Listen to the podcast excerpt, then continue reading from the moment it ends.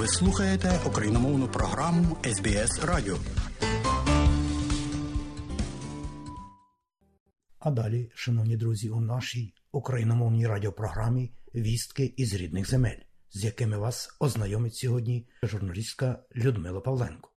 28 грудня Верховна Рада України провела останнє у 2022 році засідання. Саме на цьому зібранні президент України Володимир Зеленський звернувся до народних депутатів із традиційним щорічним посланням про внутрішнє та зовнішнє положення України. У сесійній залі також були прем'єр-міністр України Денис Шмигаль з членами уряду та головнокомандувач збройних сил України Валерій Залужний. Депутати зустріли оваціями головнокомандувача збройних сил. Виступ глави держави тривав майже годину годину. У своєму зверненні Володимир Зеленський зокрема наголосив, що Україна допомогла Заходу віднайти себе знову і відчути наскільки Захід переважає. Там вже ніхто не боїться Російську Федерацію. Саме Україна об'єднала Європейський Союз. І тепер Європа захищає себе. Європа долає кризи, і це попри колосальні ресурси, кинуті Росією на те, щоб зламати наш континент. Все, що Росія намагалась робити проти Європи, не спрацювало. Не спрацювало. Кожен російський крок став помилкою.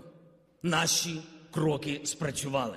І вперше в історії Євросоюз допомагає оборонятися від такої масштабної агресії. Вперше низка країн ЄС змінила своє законодавство і свої політичні правила, і тепер надають збройну підтримку нашій державі сказав Володимир Зеленський у посланні до Верховної Ради України. Додам також, що наприкінці матеріалу прозвучить традиційне щоденне звернення президента за підсумками 308-го дня повномасштабного російського вторгнення в Україну. У російсько-українській війні загинув доброволець з Австралії Сейдж Одонел. Як інформує CNN, мама Сейджа повідомила, що Одонел загинув у бою, захищаючи свободу українського народу. У міністерстві закордонних справ Австралії наголошують, що родині бійця надається надається консульська допомога. Постійно зростає кількість загиблих цивільних унаслідок повномасштабного російського вторгнення в Україну. З 24 лютого в Україні загинуло майже 6890 мирних мешканців. Майже 11 тисяч були поранені. Такі дані ООН. серед загиблих 429 дітей. Реальна кількість жертв значно вища, оскільки отримання інформації з деяких місць, де продовжуються інтенсивні бої, відбувається із затримкою, і багато повідомлень все ще потребують підтвердження, зазначають в організації. Більшість зафіксованих втрат викликано застосуванням вибухової зброї з великою зоною ураження, зокрема обстріли з важкої артилерії та реактивних систем залпового вогню. Щонайменше троє людей травмовані внаслідок чергової атаки російської армії по Херсонській області. Регіон за добу російські війська обстріляли близько півсотні разів. Повідомив начальник Херсонської обласної військової адміністрації Ярослав Янушевич. Зокрема, по самому Херсону лише за попередню добу вдарили 23 рази. Пошкодили медичний заклад, дитячий садок, хлібзавод, складські приміщення, приватні та багатоквартирні будинки. Атакували російські військові і пологове відділення у Херсоні. Розповідає секретар Херсон. Херсонської міської військової адміністрації Галина Лугова. Там знаходилося п'ять породіль, і якраз в той день було народжено дві дитинки, два нових жителя міста Херсона, в тому числі і відбувся кесарів ростин. І слава Богу, життя збережені породіль було переведено у інше відділення. Ворог невгамовний і абсолютно цілиться саме в об'єкти інфраструктури, спрямовано нищить наших людей. Понад 700 об'єктів критичної інфраструктури від початку повномасштабного вторгнення Росії зазнали російських обстрілів. Повідомив перший заступник міністра внутрішніх справ Євген Єнін. Під обстрілами переважно одні й ті самі напрямки: це і Дніпропетровська область, зокрема Нікополь, Донецька область. Російські армійці також не припиняють тероризувати Запорізьку, Сумську, Харківську та Херсонську області. Загалом по Україні станом на зараз маємо інформацію про понад 35 тисяч зруйнованих об'єктів внаслідок російських атак. Із майже 30 тисяч зафіксованих обстрілів від початку вторгнення вражено 702 об'єкти критичної інфраструктури. Зокрема, мова йде про газогони, електропідстанції, мости і таке інше. В Україні вдалося зменшити дефіцит генерації в енергетичній системі. Голова правління національної енергетичної компанії Укренерго Володимир Кудрицький сказав, що останнім часом вдалося вдалося відновити роботу деяких енергетичних блоків на низці електростанцій. Це разом із потеплінням погоди допомагає зменшити дефіцит генерації в енергетичній системі. Однак, подальша стабілізація енергетичної системи залежить від того наскільки інтенсивними будуть російські обстріли. Ми розуміємо, що ворог готується і завжди повинні теж бути на поготові. Але виходячи з ситуації, яка є на сьогоднішній день, можу сказати, що вночі вже ми не застосовуємо взагалі відключень споживачів, тобто вночі електроенергії вистачає. І що стосується денної зони, в більшості випадків все таки маємо планові відключення. Тобто, цей режим, в якому ми працюємо зараз, на щастя, вже набагато кращий ніж те, що ми мали минулого тижня. Ми закликаємо наших громадян продовжувати споживати електроенергію відповідально. З березня Запорізька атомна електростанція перебуває під контролем російських військових і співробітників Росатому. Окупанти використовують атомну станцію як шантаж і прикриття для своєї армії. Наразі змушують український персонал підписати контракт на подальшу співпрацю з російською державою. Більшість відмовилася йти на співпрацю. Це розлютило окупантів. Вони побили двох працівників відділу кадрів і вивезли в невідомому напрямку. Наразі міністерство енергетики намагається за допомогою МАГАТЕ з'ясувати, де ці люди, розповів міністр енергетики України Герман Галущенко. Росіяни намагаються максимально тиснути на наших людей для того, щоб змусити їх підписувати контракти з росіян. А вони застосовують фізичний примус. Нещодавно там була ситуація, коли вони публічно побили двох співробітників кадрового відділу станції за те, що вони не забезпечили на їх думку підписання таких контрактів, і ці люди в подальшому зникли. То тут ми теж звертались до МАГАТЕ і просили максимально включитися щодо звільнення і взагалі пошуку цих людей. Блекаути не вигнали українців за кордон. Різниця між кількістю українців, що виїхали та не повернулися з-за кордону за 11 місяців поточного року, складає трохи більше 2 мільйонів 200 тисяч осіб. Блекаути та терористичні обстріли Росії збільшили кількість українських біженців на 2%. Кількість українців, що виїхали та ще не повернулися, вперше за 5 місяців зросла у жовтні. Тоді кількість людей, які виїхали за кордон, перевищила суму тих, хто повернувся додому, на понад 16 тисяч осіб. У листопаді кількість тих, хто виїхав, зросла ще на 43%. Загалом від початку масованих обстрілів інфраструктури кількість українців, які виїхали та ще не повернулися додому, зросла на 2%. Через блекаути та бомбардування виїхало 14% від кількості українців, які повернулися за останні 5 місяців. У кабінеті міністрів України прогнозують, що у 2023 році додому повернеться близько мільйона 800 тисяч українців, які стали біженцями через російську агресію.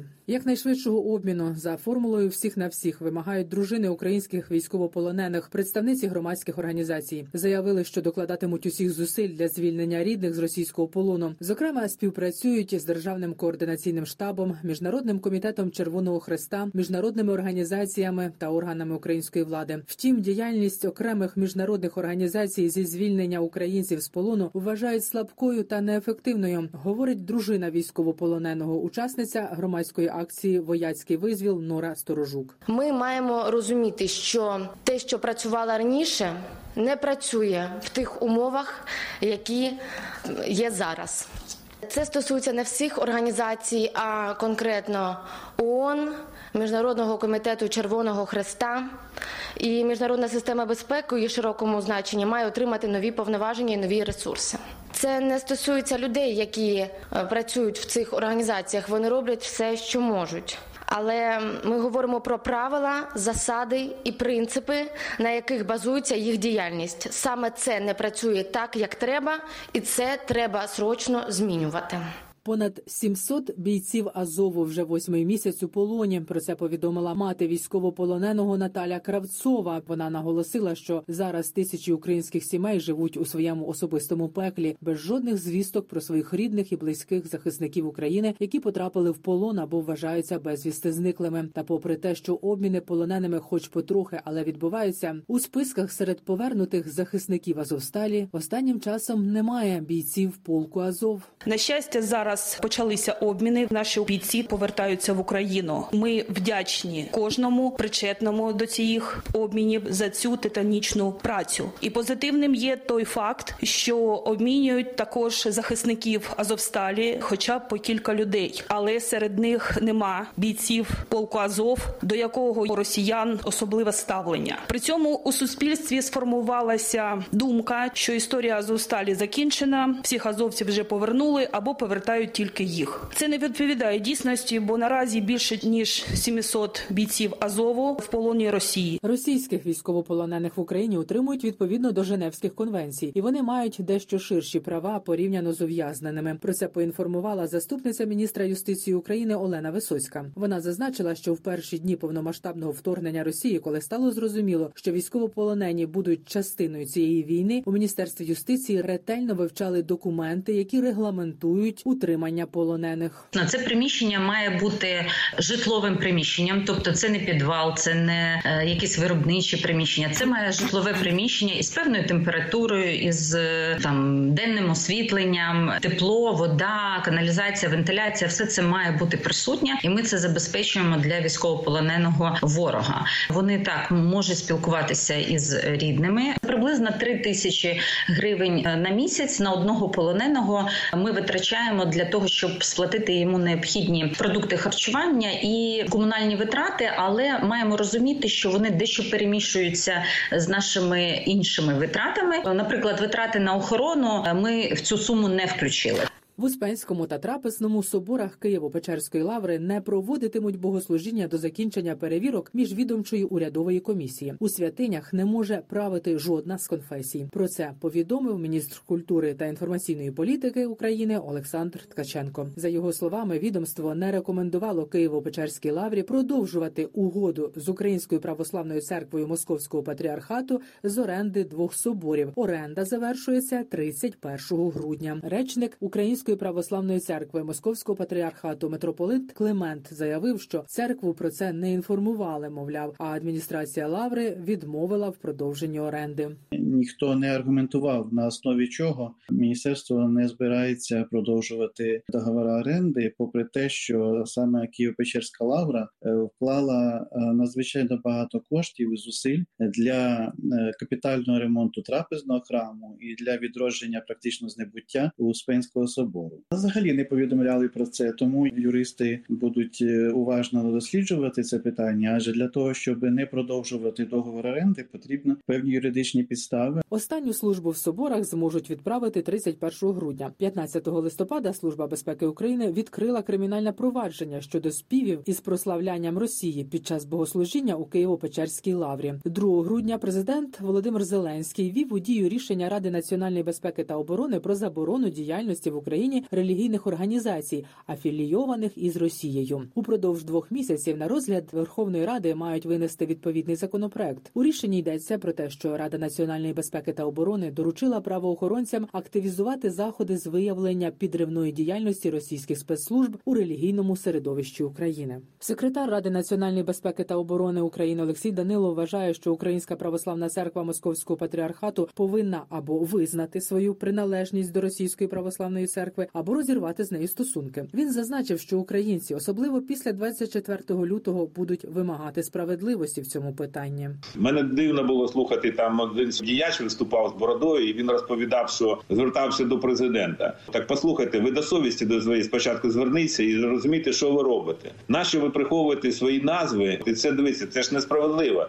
Людина, яка йде до Бога, вона має розуміти, в який храм вона йде. А коли вони почали прикриватися і почали, скажімо так, ховати, що вони нібито не мають ніякого відношення до Московії, ну це знаєте, це принаймні некрасиво. Маєте відношення, будь ласка. Якщо не маєте відношення, то офіційно відхреститься. Скажіть, що це сатана, сатана Путін, сатана сидить у той, який там у ходить ще один з Крістом Кирил, чи як його там зовуть. Ви ж називаєте тоді речі своїми іменами.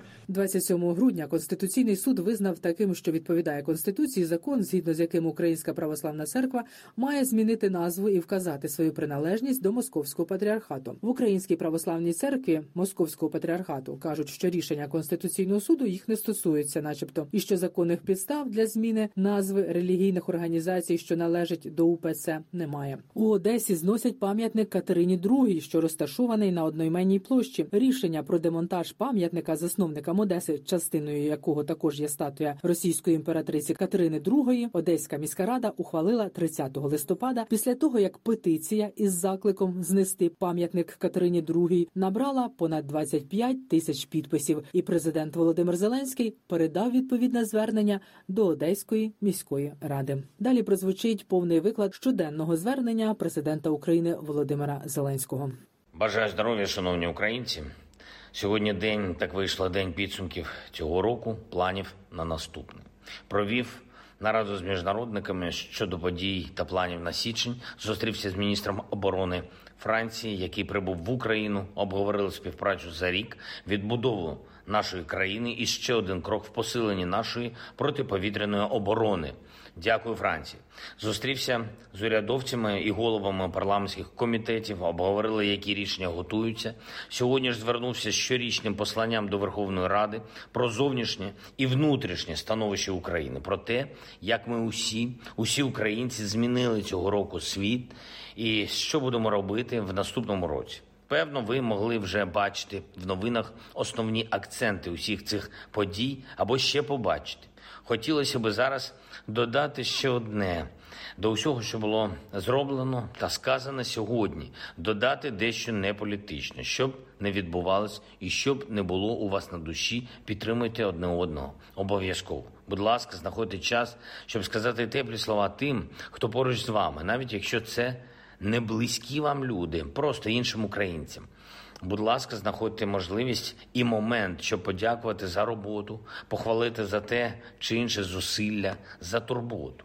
Якщо людина у такій складній ситуації, у такий складний час залишається наодинці і з якоїсь причини немає рідних, будь ласка, запитуйте, чи треба допомогти, або просто допомагайте, навіть, навіть не запитуючи. Якщо ви знаєте, що людина чекає сина чи доньку з війни, будь ласка, приділяйте увагу, вітайтеся, послухайте, допомагайте. Частіше обнімайте рідних, частіше говоріть друзям, як ви їх цінуєте, частіше підтримуйте колег, частіше дякуйте батькам, частіше радійте дітям. І не забувайте телефонувати, коли рідні чекають, щоб навіть просто почути, як ви. Не забувайте писати повідомлення друзям і знайомим, хоча б іноді. Не варто зараз втрачати зв'язок. І, будь ласка, будь ласка, не забувайте дякувати, коли вам допомогли. Будь ласка, старайтеся підтримати тих, хто воює за нашу державу. Наша з вами увага до інших, коли її може не вистачати від когось із рідних з різних причин. Наші з вами слова, які можуть зігріти тих, хто поруч, коли події надто холодні, і наша з вами турбота про одне одного, коли обставини випробовують все це теж наш спільний захист. Ми не втратили нашої людяності, хоч і пережили страшні місяці, і не втратимо її, хоч і попереду теж непростий рік. Ми дійдемо до перемоги і маємо зробити це дійсно разом.